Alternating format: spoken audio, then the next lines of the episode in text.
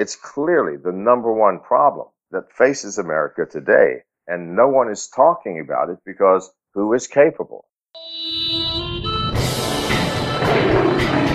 Welcome to the Lions of Liberty podcast. Here is your host, your guide, your shining beacon of liberty, Marc Clair. Hello, friends. We are indeed back here once again. This is episode number 154 of this program, and if you've been playing along at home, you'll know that you can find today's show notes over at lionsofliberty.com slash 154. The show is sponsored today by your home for killer Liberty political gear. That is, of course, libertymaniacs.com. Get 10% off your entire order by using the discount code Lions of Liberty at checkout. We are also sponsored by Health Excellence Select. It is open enrollment time, guys. Do not make the mistake of re-signing up with your Obamacare plan before looking into this exciting alternative. Head over to lionsofliberty.com slash health. And boy, do I have an interesting interview for you guys today. This may be one of the most fascinating interviews I've ever conducted. There's a little bit of adult language in the last five to ten minutes or so towards the end that I've chosen not to censor, so just be aware in case you're sensitive to that sort of thing or need to cover the kids' ears or what have you. So now, without further ado, I bring to you my guest. He is a man whose name will be familiar to, well, anyone who grew up using a computer in the 90s like I did. He is the developer of the first commercial antivirus program, and he has recently launched a campaign for the presidency of the United States on a platform that I think listeners of this program are going to find very interesting. He is, of course, Mr. John McAfee. Welcome to the Lions of Liberty podcast. Well, I'm not going to be here, sir. Well, John, you know, I really want to get into the meat of your presidential campaign. Um, but first, I want my listeners to get to know you a little bit better and, you know, to find out just what brought you here specifically to these issues. Because, you know, a major focus of your campaign are the issues of privacy and cybersecurity. That is, of course, how you made your fortune uh, through McAfee Antivirus. So, can you first sort of tell us when in your life did you begin to realize the importance of security and privacy in the modern digital age? Well, it, it really came home when um, smartphones were widely spread. We download apps on smartphones without thinking, without checking um, the the equations that they do and the facilities that they ask for. I mean, a flashlight app needs access to your camera. Why then, for permissions, does it ask for your contacts, your email, your SMS messages, and want to use your phone on your behalf? Uh, these are things that I think the average person does not ask. Wait, so even the basic flashlight app, like that someone would download, has access to, to all these things you're mentioning? I think if you check your flashlight app, you'll find that it has permissions which are excessive to what it needs. It needs to access your flash on the camera. That's it. It doesn't need to turn on your microphone. Uh, it doesn't need to read your emails. And I'll find, uh, I can guarantee you that uh, 90% of the apps that you have downloaded are using excessive permissions. Why? Because nothing in life is free. Uh, if you've downloaded a free app, I can assure you, you are paying for it far more than what you should have paid cash for. So are a lot of these apps, a lot of these free apps, I mean, it seems like almost every app is free. There's all these cool apps. Are, are they just being put out there for people to download because are, are they essentially just data mining operations? What, what exactly types of information are they trying to gather from us through, through apps? Well, it depends on the app. I mean, nothing is free. I mean, if they're if they're going to the trouble to develop uh, a sophisticated game app, and they're not charging something's wrong with this picture. I mean, my parents told me there was nothing free in life, and and if I thought there was something free, I would end up paying a hundred times its actual value. So these people are in business for something. There cannot be 200 million people on Google Play who, out of the goodness of their hearts, are trying to help people at their expense. Can't the medium of exchange for corporations is now information.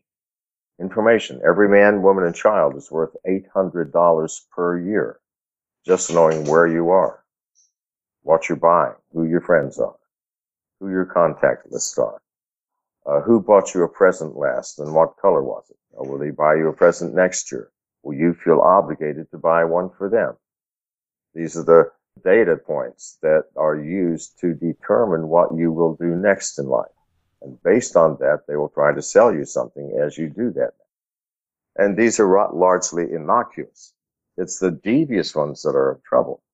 The ones that aren't marketing anything, but are still collecting information. And this is pure spyware for some reason that we do not understand. Focus on the family when you download a Bible reading app, that is an app that will read to you late at night in a synthesized voice, accesses your microphone, your video camera, your SMS messages, your emails, your location, and makes calls on your behalf so that can send this information to a server in Atlanta owned by Focus on the Family. Now, these are things I would like to know. Um, but these things are trivial compared to what is actually happening on a governmental basis.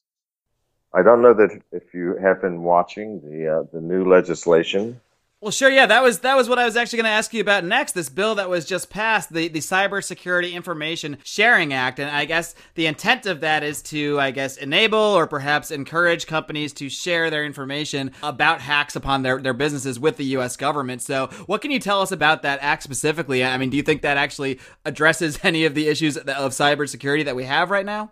Well, it's not just sharing information about the hacks; it's information sharing.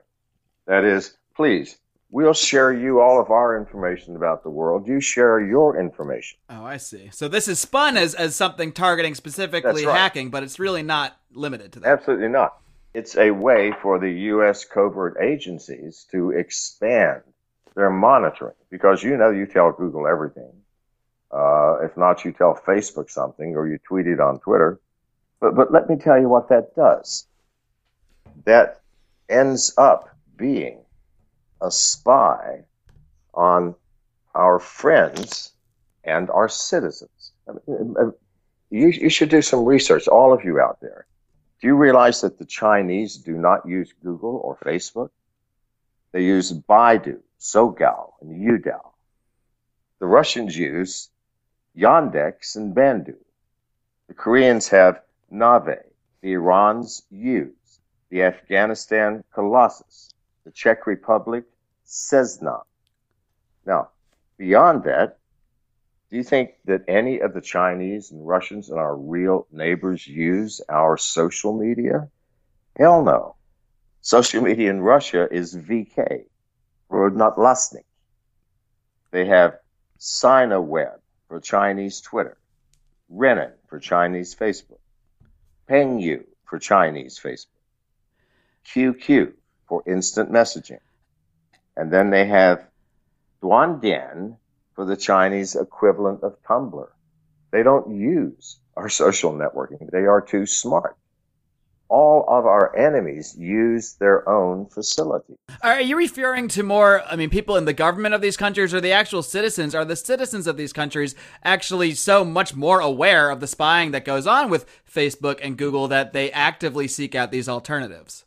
Well, why would you, if you were a citizen of China, join Facebook, which is clunky when, when translated into Chinese, when you can have your own Chinese Facebook that's built from scratch that has much more facilities? No, this is not just for the government. This is for all citizens.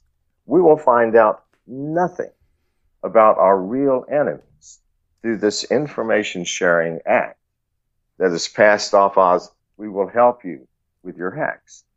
It is utter, complete nonsense, and it shows a lack of understanding within our government of where the threat lies. Or it shows that our government has turned totally paranoid and totally inward and is far more concerned with its citizens and its allies than it is with its real enemies from what I'm gathering from you, I mean, this act basically further enables the government and, sort of able to merge their current spying programs with what you're describing that a lot of these companies and apps are doing, like the Flashlight app or Facebook or Google, and essentially merging their abilities to to data mine and share that data with with the government. Is that sort of what we're going with it? Yes, it is. But the data that they're sharing is from a source that will hardly ever be a threat to American security. Right. If we as the citizens are the targets, then the government thinks we're the enemy. That's just a fact of life, and it makes us feel like We're the enemy in every aspect of our lives. Standing in line in TSA with my belt off and my shoes off, my clothes being closely scrutinized and hands in the air ready to be patted down does not sound like protection to me. It sounds like I'm the enemy. And the enemy is out there. And this act will do nothing, nothing to find out word one about what our enemy is doing because Google and Facebook and Twitter and Pinterest and Tumblr have no foothold in our enemy's countries. John, I've heard you mention before that we are the United States, I should say, is is currently, I guess, in a cyber war with China. Uh, can you expand on that a little bit? Because you do hear a lot of blustering from politicians about China, uh, about trade wars, about that sort of thing, but you don't really hear as much about the cyber war that, that you have mentioned. So, can you describe exactly what this this cyber war that's currently taking place is? The Chinese have a very long memory. We, as Americans or British or, or the Western world, um, have a word in China, the Gaijin, meaning the barbarians. And we are. Um, 5,000 years ago, while our ancestors were living in trees and wearing bear skins, the Chinese were weaving silk and making poetry and had refined musical instruments. They had been around for a long time. They have been massively mistreated in both world wars, and they have a long memory. They have not forgotten us. None of us. And it has become clear within the past five years that the Chinese are the leading hacker talent on the planet. They have co-opted communication satellites so that they can hide their identity behind them. They have hacked the Office of Personnel Management and taken 20 million of the most sensitive records a company or a country could possibly steal, setting us back years. They have hacked Homeland Security, the FBI, and the Department of Defense. I'm not even sure they're not behind the cutting of the fiber optic cables, of 37 of which instances have been noticed here in the U.S., from California to Idaho to uh, Arizona. And beyond that, the Russians and the Chinese are like one race now. Their hatred for us and their proximity to one another and their like-minded thinking make them virtually one enemy. The, the New York Times had a story two days ago, a, a, a shocking story about Russian subs who were hovering above our international fiber optics cables. These are the cables that transmit all internet traffic around the world. Now, what would happen if these cables were cut? We'd be dead in the water. A good friend of mine, Eddie Mize, one of the smartest men I've ever met, has done an analysis with his team to say that 14 days without the internet would collapse permanently the United States colony. And why is that? Because many people might just think, well, hey, I mean, maybe we lose the internet, so I can't go on Facebook. I can't, I can't send an email for a couple weeks. But people might not realize the actual implications of how much of the economy, how much of the delivery of goods and services is directly related to the functioning of the internet. So, can you expand on that just a little bit? There is no corporate entity within America that could survive a two-week outage of the internet. Um, we schedule our goods we schedule our power. We, um, uh, our food, our necessities, our medicines are in constant flux and in constant movement. Federal Express could not operate with access to the internet. UPS could not operate. It would be utter and complete chaos. Here's what people don't understand. We've had this insidious drive to a place where we opened Pandora's box, that is the internet and our smartphones. And they're not going to get put back in. And without access, without communication, without schedule, without all the business transactions, our world is in a very fast pace. Two weeks would bring us down. I strongly recommend you try to find Eddie Mize. In fact, I'll give you his phone number who Yeah, is- that would be great. I'd love to speak who is one of the most eloquent men I've ever met, who could blow you away by telling you the subtle and potent aspects of non-access to the internet that we could not possibly recover from. Now, John, we hear all these politicians out here, and uh, what we always hear about the biggest threat is ISIS, or we hear about terrorism, or we hear generically about guns. But from talking to you just for a few minutes here, it sounds like the real threats to our way of life are much greater. This threat from China, the cyber threat from China and Russia, sounds like a, a much more worrisome thing than, than a lot of the other stuff that we're being told to fear. So, so why do you think that is? Are politicians just completely ignorant of the real threats, or are they just uninterested in actually addressing them I think they're incapable of addressing them. because they don't have the knowledge about it? They do not have the talents and the knowledge. That's why everybody is silent on cyber science. I put out my cyber science cyber ma- uh, manifesto, my cybersecurity manifesto. And as far as I know, you're the only presidential candidate that has any sort of you know coherent statement about cybersecurity. Right. Well, I put it all together about what we had to do, how we had to do it, who we had to hire, how we had to organize them, and how we had to pay for it. All in one manifesto. No one's put out anything. It's clearly the number one problem that faces America today, and no one is talking about it because who is capable? Hillary Clinton thinks that wiping a disk means taking a damp cloth and wiping it. Donald, Donald Trump has never written an email. That should be an indication of his lack of sophistication. Is that true? I hadn't heard that. Yes, that is that is absolutely true. Wow. I guess he he has staffers that do that for him. I wrote an article for Wired magazine Italy. I strongly recommend you read that. Google Translate has a great Italian translator, um, uh, in which I, I, I laid it out. I, I said these are the fundamental problems that no one is addressing because no one is capable. People are beating Hillary about her emails. Well, you can go into the dark web and get all of the emails of every single presidential candidate. With the exception of Donald Trump, oddly enough, he's not there. So he might be telling the truth about never having written an email. Um, and they're horrifying. So you yourself could actually, or any, I guess anyone with the knowledge could go into the dark web and actually find the emails of everything these guys have basically ever sent. Well, I, any any politician, any high-ranking politician, any high-ranking entertainment person, and any high-ranking business person, if you think you have any privacy whatsoever, then you need to think again. What about low-ranking podcast hosts? I mean, do, do I have to worry about this? Do we all have to worry about this exact same thing, basically? Well, it depends on who you piss off. If you piss off someone in anonymous, yes. But but you have to accept the fact that in every one of our smartphones there are dozens of agencies and people watching us for God knows what reason. You signed up for it. You agreed to the terms. So they're watching you now. So by the way, in searching for Donald Trump's email, I found the most astonishing, which I published, by the way, email from a Jose Borges in, in Brazil. He works for Avid Life Media and for Ashley Madison.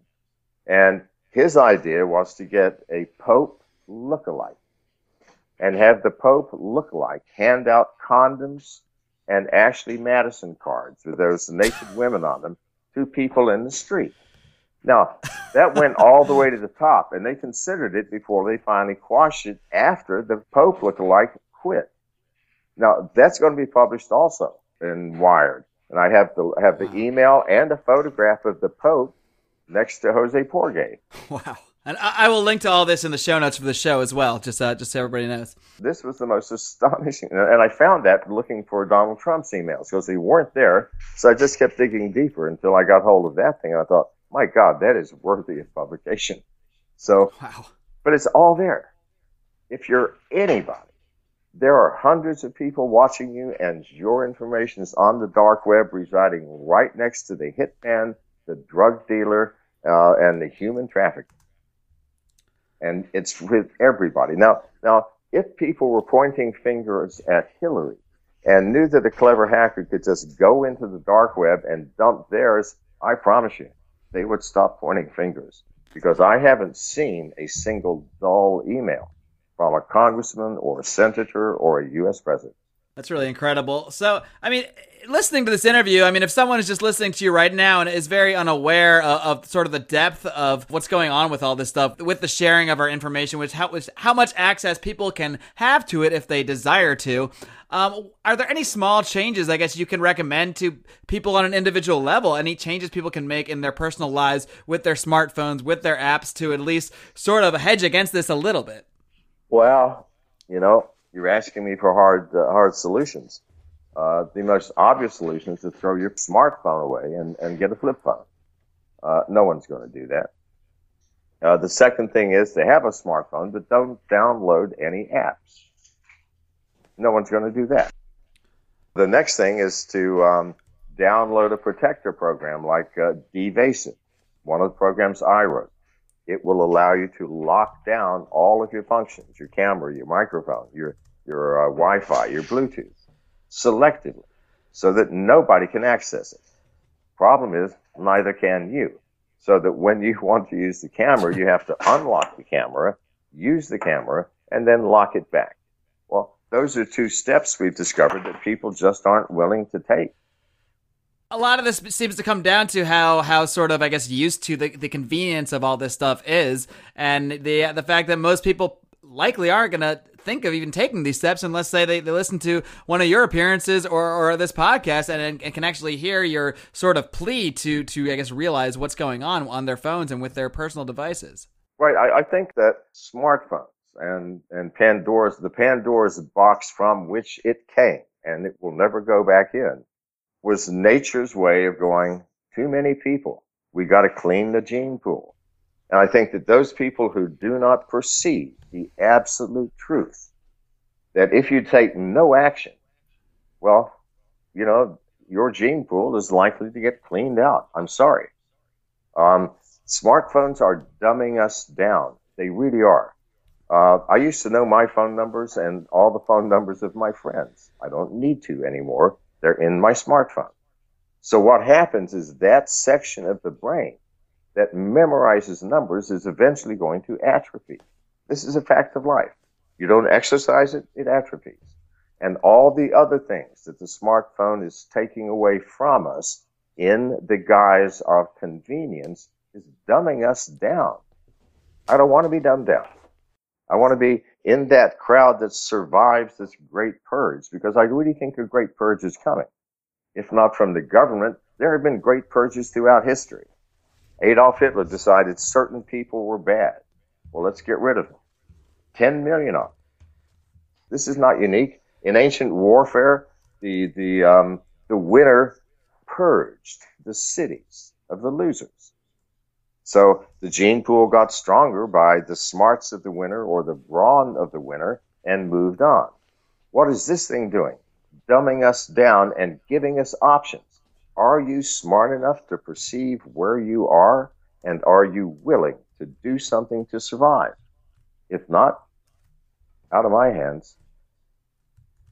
Uh, John, I mean, th- this is a very important issue, cybersecurity. It is, it is the general basis of your campaign, but you know, this is a libertarian show. It's where we talk about libertarian ideas. A lot of my listeners are in- are inclined uh, that way politically, and you know, just looking at, at your campaign, um, at your statements, at your positions, even though you're not running as a libertarian, and, and, I don't really even know your deeper political philosophy, but a lot of your uh, positions do really, I think, line up in many ways. So I just want to kind of get your quick sort of elevator speech on just a few of the other issues issues that you've posted about on your campaign website. And I'd like to start off with foreign policy. So, what is the John McAfee view of foreign policy? There is none. I believe that we are $18 trillion in debt. We cannot make any more money. The government lives in a fantasy world. When I have no money and a friend comes and says, loan me $20, it is physically impossible. And I say no. When the government has no money and a friend says, lend me a hundred million dollars, the government prints money and hands it over.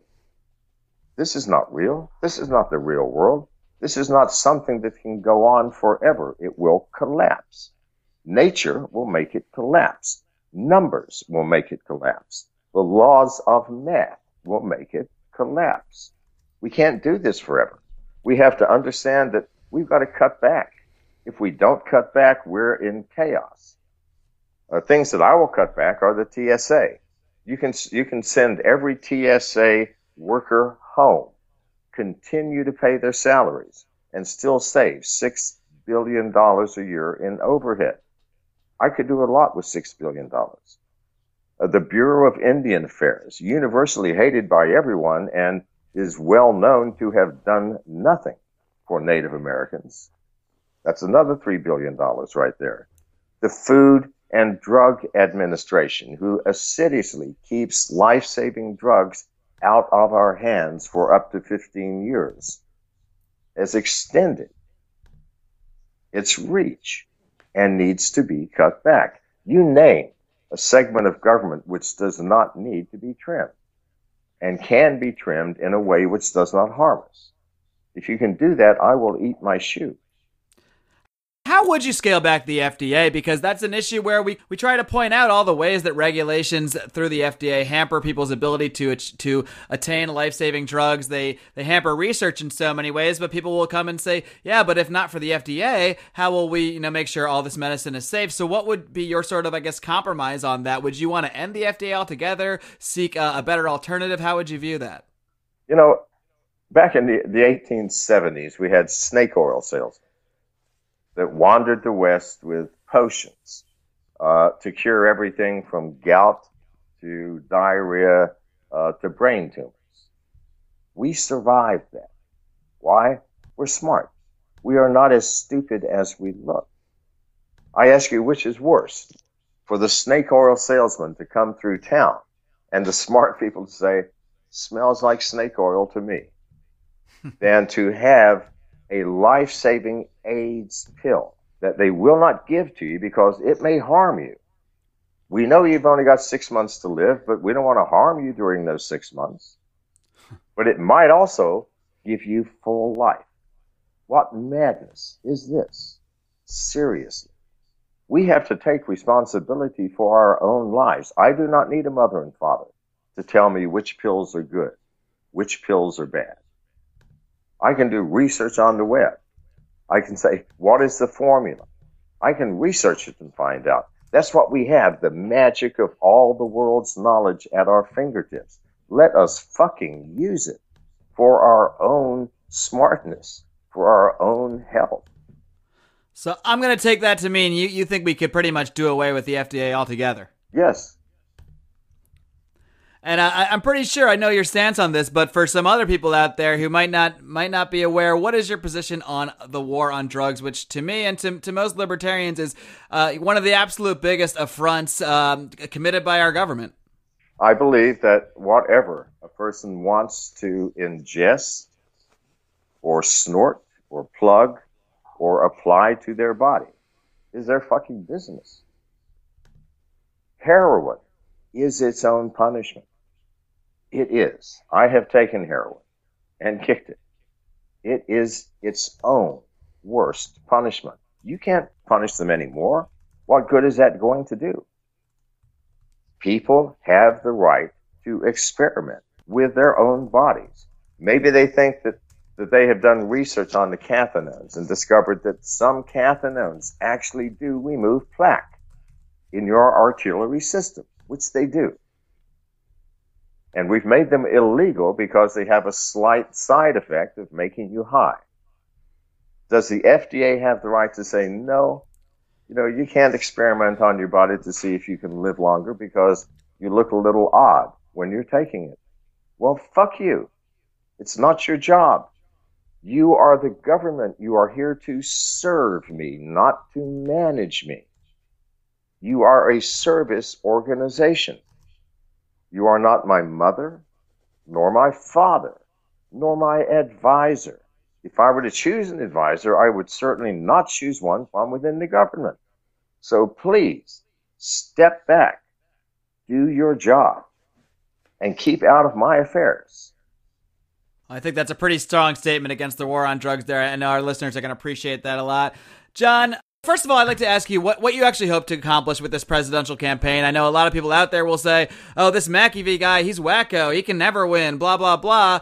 Um, but I mean, and there may be truth to that in the sense that our system is so damn rigged to support either the Republicans or Democrats, which are essentially two wings of the same party as far as I'm concerned. So, what do you actually hope to impact with your presidential campaign? Do you think there's any way you can make actual political headway in terms of getting on ballots, in terms of getting votes, heck, even in terms of getting into a debate? Or are you just really hoping to bring more awareness to some of these issues, such as cybersecurity, the FDA, the war on drugs, the thing that you, the things that you're so passionate about?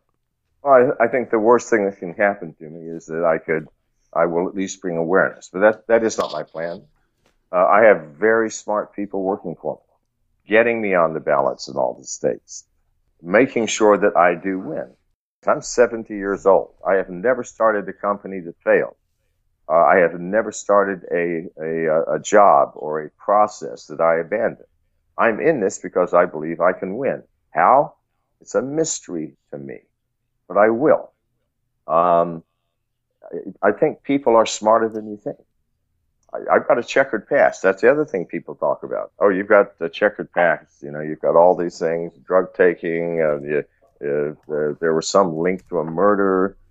Which you were never formally, I believe, charged on. To to be clear on that, yes. No, of course not. No, of course not. But I mean, it doesn't matter because the New York Times went ahead and said I was wanted for murder the first day that it came out. Doesn't matter. Um, but but here's the issue. I think people are smarter than that. The day that the Office of Personnel Management was hacked, I hold a top secret security clearance, or I held one when I was in Lockheed Martin, uh, working on a black program. That's a program that does not even exist formally. Um, and you won't believe the questions that they ask you and the research that they do about you. They talk to all of your friends, all of your enemies, all the women you fucked, all of the, the people you pissed off, everybody. And then they ask you under a lie detector test things like, have you ever fucked a sheep? have you ever taken drugs? Yes. How many? More than you can carry. Did they actually ask you if you fucked a sheep? They did. Yes, of course. Well, that's amazing. yes, it is. What kind of drugs did I take? Everything. Have you ever sold drugs? Yes. Did you cheat on any of your wives? Yes. Which ones? All of them. And so I wrote an article for International Business Times the day after the Ashley Madison hack when it was discovered that all the records were taken. And I said, just so, those of you out there that have my record and think that it is useful to you, I'd like to out it myself. And I did it. And the whole article is about the things I did. Have you cheated on your wife? Yes. Taken drugs? Yes. Have you stolen? Yes. Um, have you had bad thoughts? Yes. Everything. Um, the editor thought I'd gone crazy. But I said, please, let's publish it. Uh, and they did. The, the comments I got were, wow, dude, there's some serious shit here. But didn't harm me. And if there's something that I've missed and the people come to me and say, hey, you didn't tell this, I will call the New York Times and beg them to put that on the front page of their paper because I don't give a shit. I'm a human being and I have made mistakes. And maybe you have made mistakes. Maybe I'm not the only person in the world who has cheated on a wife or who has smoked dope or who has done any of these things or has lied. I don't think I am. And I think that the heart of the American citizens will see one thing. the dude's telling his story as it is. And maybe that's refreshing.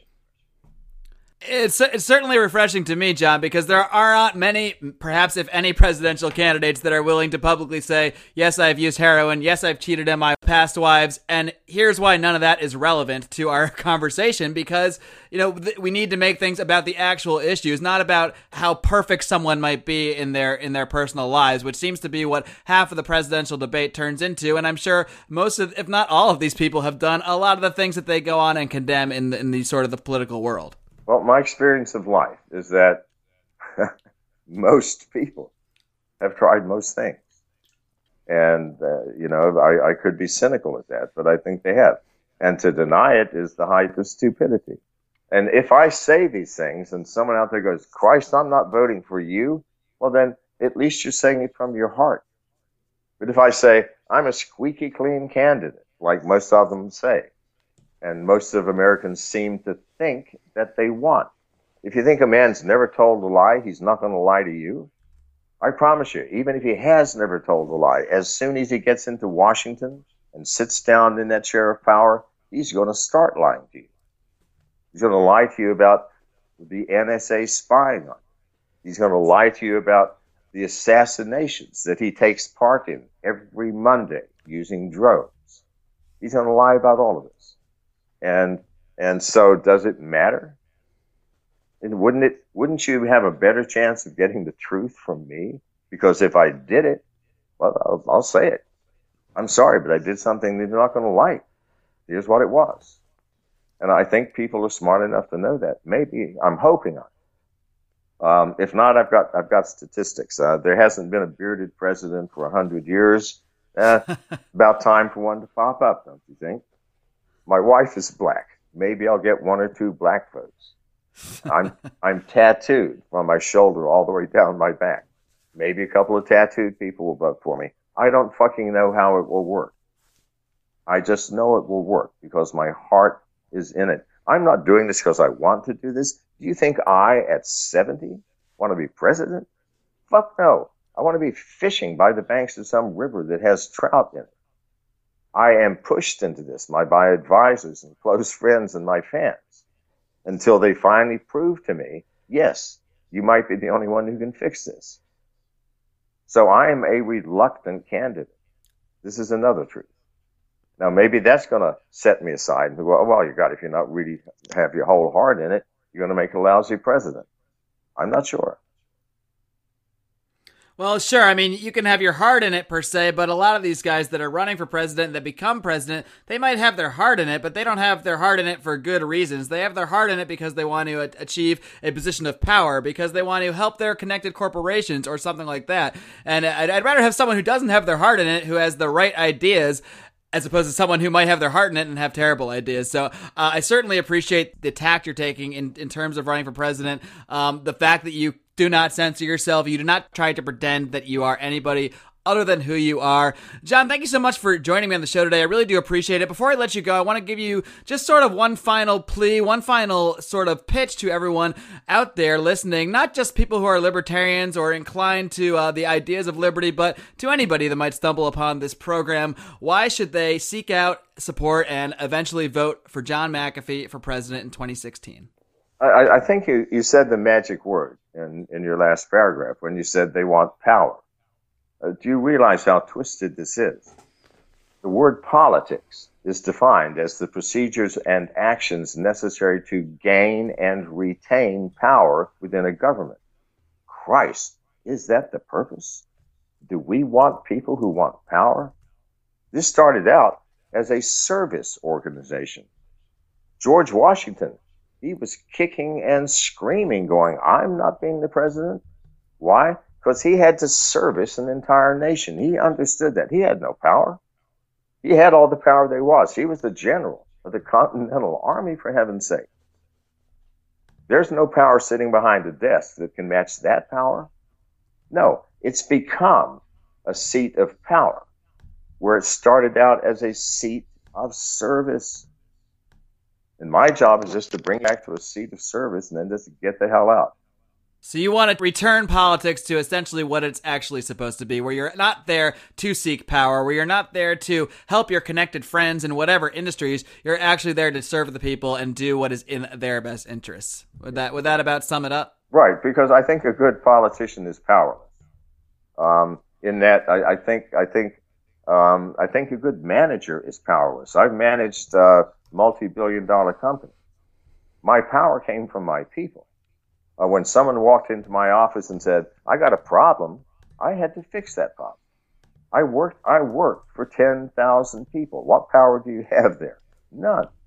But the job of a manager is to make sure that obstacles to his ability to do what he loves are removed. That's hard. And there's no power in that, I promise you. Well, John, thank you so much once again for joining me today on the Lions of Liberty podcast. As I mentioned, I think your campaign is going to be very compelling, especially to uh, a lot of our listeners on this program and a lot of people out there I know are seeking for a Liberty candidate, and uh, they're they're seeing a lot of people that are disappointing them in so many ways. And uh, if nothing else, I think you're going to provide a refreshing perspective that we're just not getting from any other candidate, Democrat, Republican, you name it. Um, before I let you go, is there anything else you want to run through? If there's anything else you want to put out there in terms of how people can get involved with your campaign, how they can seek out more information, how they can support John McAfee for president? Go to McAfee16.com. Press the volunteer button. We need help. There you go. Well, John, thank you once again for coming on the show, and I wish you the best. All right. Thank you, sir. Wow. I mean, uh, I guess refreshing would be the first word that comes to mind uh, when talking to John McAfee because I've had a lot of great interviews here. Uh, I think most of my guests are, are, pretty honest and straightforward, but I'm not sure if I've ever spoken to someone, at least in this interview format, who is more forthright, more forthcoming, and more openly honest about themselves than John McAfee. I mean, how often are you going to hear a presidential candidate openly admit to doing heroin? Openly admit to cheating on their wives, openly admit to not being a perfect angel like all these politicians always try to portray themselves as. Now, I'll tell you who is a perfect angel. That's my man Dan McCall over at LibertyManiacs.com. All right, maybe he's got some skeletons in his closet. I don't know. But he's producing some awesome killer Liberty gear and he's offering a discount to all of our listeners. So if you're into Liberty t-shirts, if you want to poke fun at your favorite presidential candidates, you can get the Donald Trump We Shall Overcome t-shirt in their electoral dysfunction section. There's so much cool stuff over at libertymaniacs.com. And the best part about it all is that listeners of this show get a 10% discount off their entire order. So head on over to libertymaniacs.com, use the code Lions of Liberty at checkout. And as I discussed with Mr. John McAfee, the United States government does not have a very good cybersecurity plan. There's only so much we can do about that. But what we do need as individuals is a good health plan. Now, a lot of you are coming into open enrollment season right now where you have some decisions to make about your health care. And a lot of you are going to find that your employer's healthcare even is becoming too expensive, becoming something that doesn't really help you as much as it used to. Your deductibles are higher, your premiums are higher, and it just seems like there's no end to this. Well, guys, there can be an end to this for you. And with every end becomes a new beginning, and you can start a new beginning to your healthcare by checking out the amazing health sharing plans and more offered by our friends at Health Excellence Select. This is truly an amazing service which combines health sharing with all sorts of discounts, all sorts of assistance in dealing with your medical care, 24 7 access to board certified positions. It just never ends. And for most of you, you're going to pay a heck of a lot less than you're paying under the ACA, under Obamacare. So you definitely need to check this out. To learn more, you can head over to lionsofliberty.com slash health, or you can call my good friend Jeff Cantor over at HES. His number is 440-283-6849. Tell him Lions of Liberty sent you. And now that the bills are taken care of, or at least they will be if you guys check out our great sponsors, you know, I, I just gotta say, John McAfee is just a really fascinating individual, and not necessarily for the reasons that a lot of the mainstream media will will try to portray him as. They'll say, "Oh, this guy was on the run for murder." Well, I mean, no, he was never wanted for murder at all, actually, and, and all those charges were cleared. But that stuff like that doesn't make headlines. You know, what makes headlines is crazy John McAfee running for president. You know, what makes headlines is John McAfee said this or that. You know, it's not actually looking at the issues he's trying to bring up. And that's why I wanted to have him on the show. I was fascinated by the fact that this guy was running for president. Uh, he's certainly an intriguing individual, as you guys know from listening to the show, but he's someone that should be taken seriously. And that really does need to be taken seriously because there may be nothing that affects us more without us realizing it than the cybersecurity issues, the issues of digital privacy. I mean, your flashlight app is spying on you. It is. Why else would they ask for all this information? And you can say, you know, a lot of it might just be used for marketing or for you know, deciding what sort of ads you should be seeing on your Facebook or what have you. And maybe that is innocent to some extent, but when you're not knowledgeable of what's going on, when you're not aware of it, before you know it, these innocent data mining can become something much more. Especially when you have acts like the new Cybersecurity Act that's supposed to prevent hacking, but really just allows the government to aid, to combine with other companies to hack your own data, to have more access to you. And as John mentioned, the government is really acting like the citizens of this country are the biggest threat and ignoring the actual threats, the actual cybersecurity threats posed by China, posed by Russia, as John McAfee sees them. And I don't know, I can think of a lot worse people to have as president than John McAfee. I, I know I can think of a lot worse because I see them on the debate stage each and every week. Now, not everyone's terrible. You guys know we're fans of Rand in many ways. We also criticize him quite a bit as well. Uh, but I certainly think he's better than most of the candidates up there. Uh, but you know, it's he's still not any kind of libertarian hero, libertarian sort of um, philosopher when he's up there on the debate stage, and he doesn't necessarily have to be to run for president. John McAfee isn't either. But if you look at his actual positions, his staunch opposition to the war on drugs, his staunch opposition to the TSA, his staunch opposition to the FDA, all of these things he is very, very good on. And uh, if you just check out his campaign website, McAfee16.com, you're going to see that a lot of his actual positions are very libertarian in nature. Not all of them, not all of them at all. But on the major issues, on the biggest issues, on spying, on the war on drugs, on many of the issues extremely important to libertarians, he is excellent, if I dare say so. And if nothing else, you know, listening to this interview, listening to other interviews with him, this is someone who does not hold back. He does not try to put on a picture of this perfect little presidential candidate who is just there to do X, Y, and Z, whatever fits into that political paradigm and move on. No, he's there to tell us about this threat, to tell us about the issues affecting us today, to do it from his area of expertise, which is security and digital privacy. And hopefully he can bring these issues to the forefront. And frankly, I hope he achieves a lot of success. How much would you not want to see a debate stage that has Hillary Clinton, Donald Trump, let's say, and then John F. and McAfee right there. I would want to see that. I don't know about you guys. So I was really thrilled to have John McAfee on. It's an interview I've, I've wanted to do for quite some time. I hope you guys did enjoy it as well. I hope you'll continue to return to this podcast where we will have many more exciting and interesting interviews.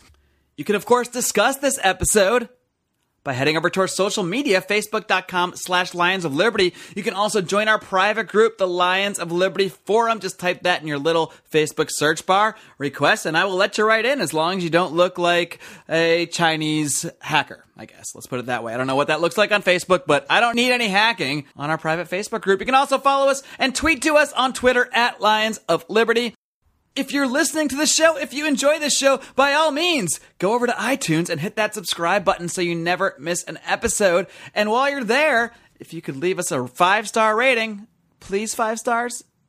If you only want to leave one, don't leave it at all. Five star rating and a great review of this show because that is what will put this show in front of more eyes. That is what will get more people listening. That is what will help increase this conversation about the ideas of liberty. And that is the whole reason I do this show. So if you're on board, there's just a few simple steps you can take. Until next time, guys, I've only got one message for you, as usual, and that is, of course, to live long and live free.